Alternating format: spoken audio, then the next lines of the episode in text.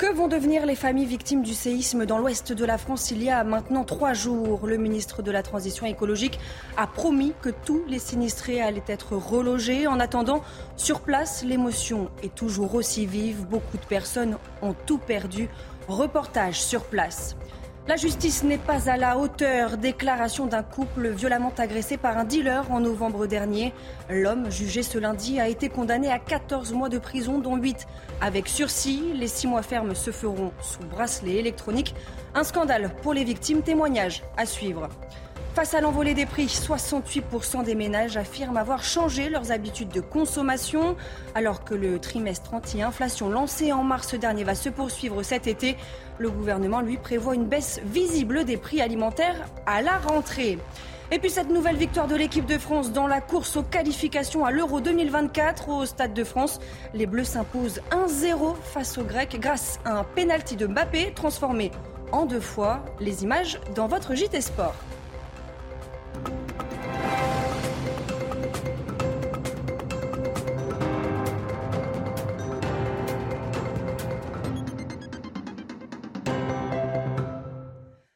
Bonsoir à tous, bienvenue sur CNews. Je suis ravie de vous retrouver pour l'édition de la nuit. À la une, trois jours après le séisme qui a frappé l'ouest du pays, le ministre de la Transition écologique et de la cohésion des territoires, Christophe Béchu, s'est rendu au chevet des sinistrés, notamment à La Laigne, en Charente-Maritime.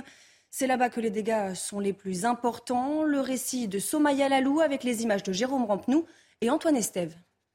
Très redouté, la pluie a conduit les pompiers à couvrir les toitures du village un besoin urgent, d'après Didier Marcaillou, chef des sapeurs-pompiers de la Charente-Maritime.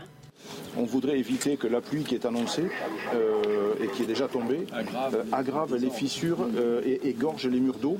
Ici à La Laigne, à 5 km de l'épicentre, les dégâts sont très importants. Trois jours après le séisme, les habitants sont encore sous le choc. Vous pouvez nous leur montrer l'horloge et nous dire ce que c'est Ce que c'est bah, quand mon père, elle était sur la cheminée, la cheminée s'est fendue en deux.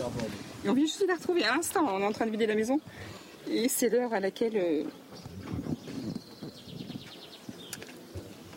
une partie s'est arrêtée. Près d'une centaine de riverains de ce village a dû être relogés, comme cette mère de famille. Aucun de ces sinistrés ne sait si un jour il pourra retourner chez lui. On n'a plus de maison. Vous dormez où là Dans un mobilhome qu'on a pris aujourd'hui. Christophe Béchu, le ministre de la Transition écologique et de la cohésion des territoires, est venu au chevet des sinistrés. Il a tenté de les rassurer. C'est pour, avec le maire, avec le, avec le préfet, faire en sorte d'aller expliquer comment les choses vont se passer, euh, pouvoir passer des, éléments. On fait un petit tour et après on a justement un temps de réunion de travail. D'accord. Y compris pour faire en sorte que tout ça soit le plus rapide possible. L'arrêté catastrophe naturelle a été déclenché. Un premier pas pour les victimes afin d'être indemnisées. Et puis ce lundi soir, 13 euh, départements allant du centre Val-de-Loire à la Bourgogne, la Champagne et la Lorraine étaient toujours en vigilance orage orange. Le temps s'annonce toujours instable ce mardi avec une nouvelle dégradation orageuse qui concernera une grande partie du pays selon euh, Météo France. Dans la matinée, les orages se développeront d'abord de l'Aquitaine vers le Poitou-Charentes et le centre Val-de-Loire. À Villers-Cotterêts, dans l'Aisne, un jeune homme de 19 ans a été condamné à 14 mois de prison, dont 8 avec sursis. Les 6 mois fermes se feront sous bracelet électronique. Connu de la justice, il avait agressé un couple en novembre dernier. Toutes les précisions de Célia Barotte.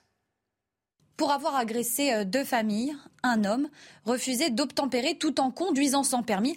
Le jeune homme est condamné à 14 mois d'emprisonnement, dont 8 avec sursis. Les 6 mois fermes se feront avec le port d'un bracelet électronique. Il a également l'obligation de travailler, d'indemniser les victimes et de faire 175 heures de travail d'intérêt général. Une condamnation un peu plus sévère que les réquisitions du procureur de la République. Il avait requis à son encontre un an de prison, dont 8 mois avec sursis et 4 mois fermes Avant sa dernière agression, celui que l'on surnomme le caïd de Villers-Cotterêts, était déjà placé sous contrôle judiciaire. Ce n'est donc pas la première condamnation pour ce jeune homme de 19 ans. Dans le passé, il avait été condamné à deux reprises pour un refus d'obtempérer, conduite sans permis, insultes et menaces de mort envers les gendarmes. Jusqu'ici, la justice n'avait pas choisi de le condamner à de l'incarcération ferme pour lui donner une chance de se réinsérer dans la société. Une peine beaucoup trop clémente pour ces victimes. Nous les avons rencontrées. Écoutez-les. euh, pour moi, la justice n'a pas euh, été à la hauteur de, toutes les agressions qu'il a commises. Arrive un moment, je pense qu'il faut punir quand même euh, ces individus afin qu'ils ne recommencent pas, parce que bah, la prochaine, ce sera quoi? Moi, c'est un bras cassé en soi, c'est pas non plus trop grave, mais ça aurait pu plus grave. Et le prochain, ce sera je ne crois plus en la justice et surtout quand euh, on nous dit euh, que les verdicts ne sont pas là pour faire plaisir aux victimes. Et au niveau du, verdict, euh, je veux dire, il prend six mois avec un bracelet. On en est presque à huit mois en fait de, de, bras cassés et d'handicap. Et il a même pas pris en fait ce que ma femme a pu prendre en fait pendant l'agression. Dans l'affaire du chat Neko écrasé par un train à la gare Montparnasse en janvier dernier, la SNCF ne sera finalement pas jugée devant un tribunal correctionnel. Décision du tribunal de police de Paris. Mais pour quelles raisons et que risque la compagnie ferroviaire? Élément de réponse avec Amaury Bucco. L'audience qui s'est tenue ce lundi au tribunal de police opposait d'une part la SNCF et d'une autre part l'avocat des propriétaires du chat Neko ainsi que les avocats de plusieurs associations de défense des animaux comme l'association 30 millions d'amis. Alors cette audience, elle s'est déroulée en plusieurs euh, étapes. La première a été de savoir si finalement le tribunal de police était compétent euh, pour juger cette affaire. Je rappelle que la SNCF est jugée et visée pardon, pour atteinte involontaire à la vie euh, d'un animal, ce qui constitue une simple infraction euh, condamnable d'une contravention de 450 euros d'amende. Alors, les euh, avocats des parties civiles étaient mécontents de cette qualification. Ils voulaient que cette affaire aille devant le tribunal correctionnel et que euh, la SNCF soit donc poursuivie pour un délit. Mais le tribunal de police a finalement décidé qu'il était compétent pour juger cette affaire. Et donc, par la suite, eh bien, l'audience a pu continuer. On a entendu le chef d'escale, on a entendu aussi un contrôleur. Chacun donnait un peu leur version des faits, on expliquait comment ils avaient tenté d'aider les propriétaires du chat à le retrouver avant que le train euh, ne démarre. Et puis euh, finalement, eh bien, euh, l'avocat hein, des propriétaires du chat a demandé 5 000 euros de préjudice moral, mais aussi 5 000 euros pour les frais de justice, tandis que le procureur de son côté eh a requis la relaxe pour la SNCF. Alors réponse, réponse le 4 juillet prochain à 13h30. À quand une baisse de l'inflation Pas avant la rentrée prochaine, selon le gouvernement. En attendant, de plus en plus de Français n'ont pas d'autre choix que de se serrer la ceinture. Reportage de Charles Pousseau, le récit de Sandra Chiumbo. Le constat est sans appel. L'inflation pèse sur le pouvoir d'achat des Français, mais également sur leur bien-être. La classe du bas, ça rame. Là, ça monte tout le temps, oui. J'ai pas, l'impression que ça va baisser. On se serre les coudes, mais bon, c'est vrai que c'est difficile pour beaucoup de, gens en France. Face à l'envolée des prix, 68% des ménages ont changé leurs habitudes de consommation, selon une récente étude de l'INSEE. Je fais attention à mes achats et je, je gaspille pas. Je prends le bus souvent pour aller au Lidl parce que les prix augmentent vraiment beaucoup. Je suis obligé de mettre de côté, de d'éviter les dépenses inutiles. Prendre des produits un peu plus, enfin des marques plus euh, distributeurs euh, dans les grandes surfaces. Le trimestre anti-inflation lancé en mars dernier se poursuit cet été, mais les Français interrogés aimeraient une aide de l'État sur des produits spécifiques. C'est de plus en plus compliqué de manger bien et euh, équilibré. Pour le coup, la, viande, c'est un peu compliqué de, baisser les prix sans perdre la qualité, mais c'est quelque chose que j'aimerais bien voir. Ah oui, ben, notamment les fruits et légumes. Il faut qu'on essaie de faire euh, du rabais sur les produits de première nécessité. Forcément, il faudrait que les prix soient avantageux pour tout le monde. Grâce au recul des prix de certaines matières premières, le gouvernement prévoit une baisse visible des prix alimentaires à partir de septembre 2023. Dans l'optique de redresser les finances publiques de la France et de boucler le projet du budget pour 2024, le gouvernement indique avoir identifié comment faire au moins 10 milliards d'euros d'économies, notamment en réduisant les dépenses de santé et les avantages fiscaux au carburant. Je vous propose d'écouter Bruno Le Maire. Nous sortons des temps exceptionnels. Nous devons donc revenir à la normale en matière de dépenses publiques. Qui comprendrait que nous continuions à dépenser autant alors que ces deux grandes crises, Covid et énergie sont derrière nous. Ne transformons pas une exception en habitude. Sensation au salon aéronautique du Bourget avec la plus importante commande de l'aviation civile. Ce lundi, la compagnie aérienne indienne Indigo a commandé 500 Airbus 320. la plus grosse commande jamais réalisée pour le constructeur européen, un record, comme nous le confirme Michel Chevalet. Méga commande mais, oui, mais oui, le moins qu'on puisse dire, c'est même peut-être la commande du siècle, 500 appareils. Euh, on a déjà eu de, très grosses commandes, mais c'était de la location, du leasing. Donc, ça, c'est tout à fait normal. Ce qui est normal aussi, c'est soit l'Inde. L'Inde a affirmé sa volonté de développer le trafic intérieur, je ne parle pas à l'extérieur, international, le trafic intérieur. Et pour ça, il a besoin d'un avion monocouloir, moyen, aux alentours de 200-220 passagers.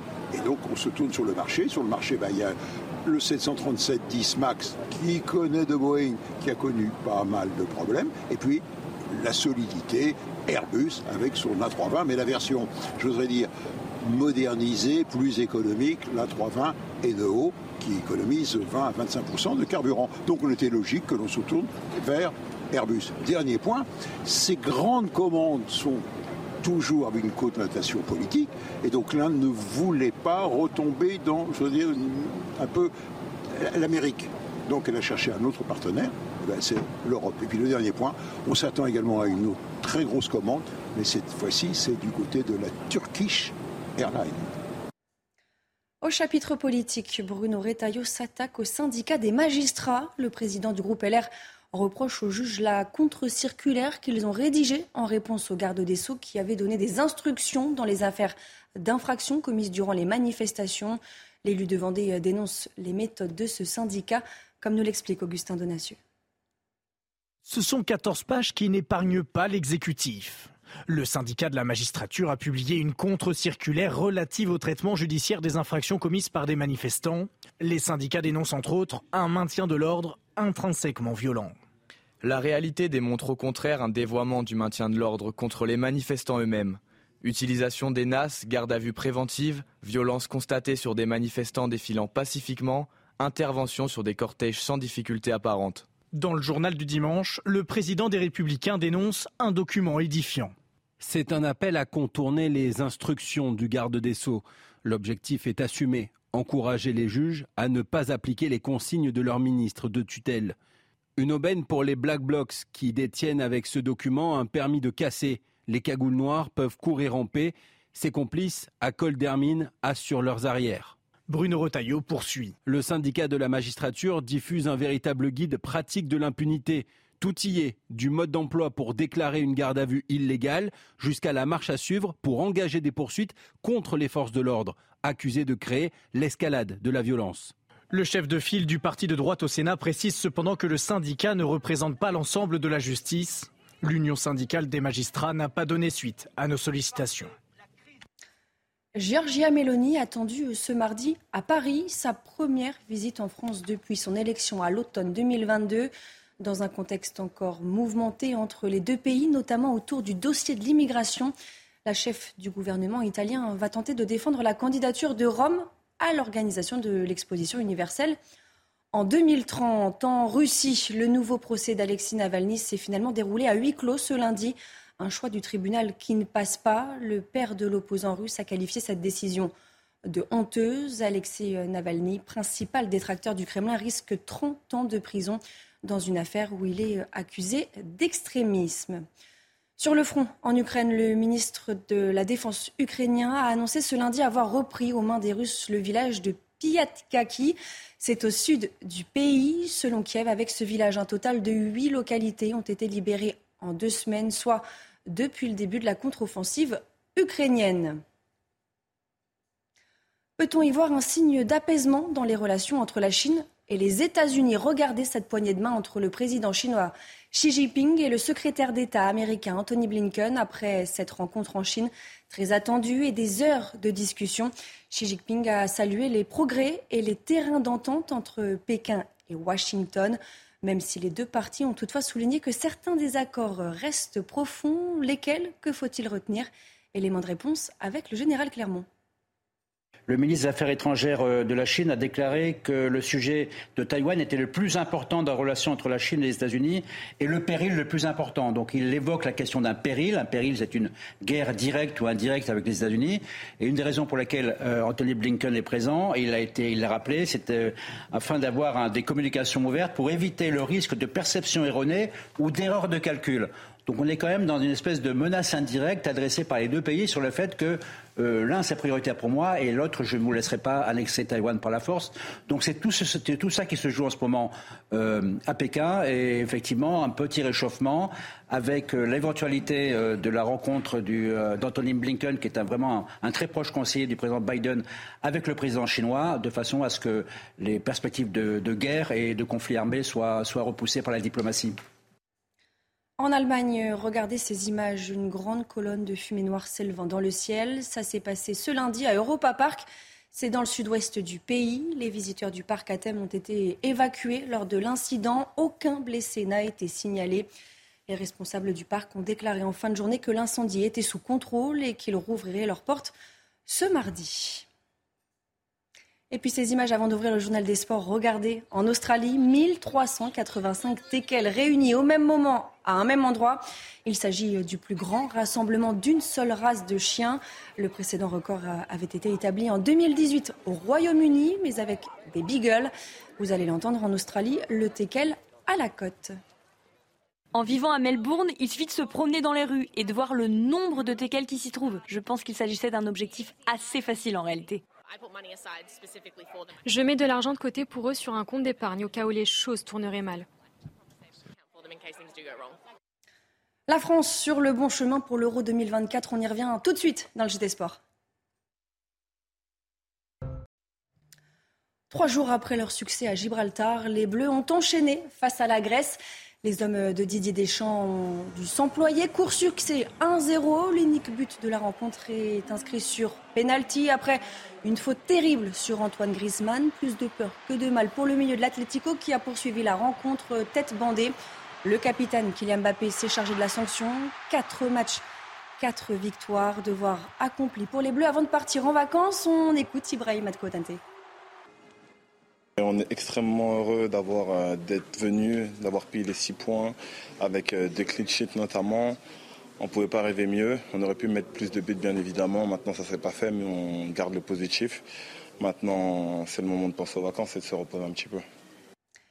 Du repos euh, bien mérité pour les Bleus. Xavier Girondon était au Stade de France. Pour lui, un homme a encore crevé l'écran. Écoutez.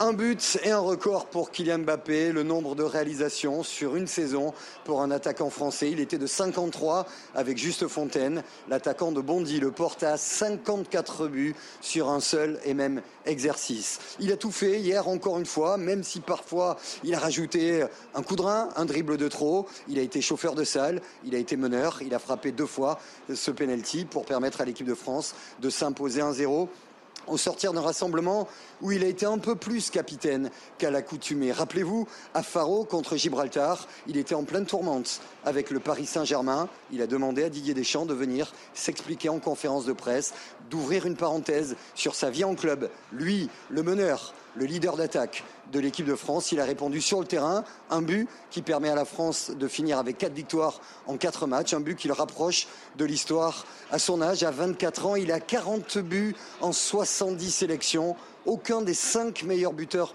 français de l'histoire n'avait atteint ce score avant ses 30 ans.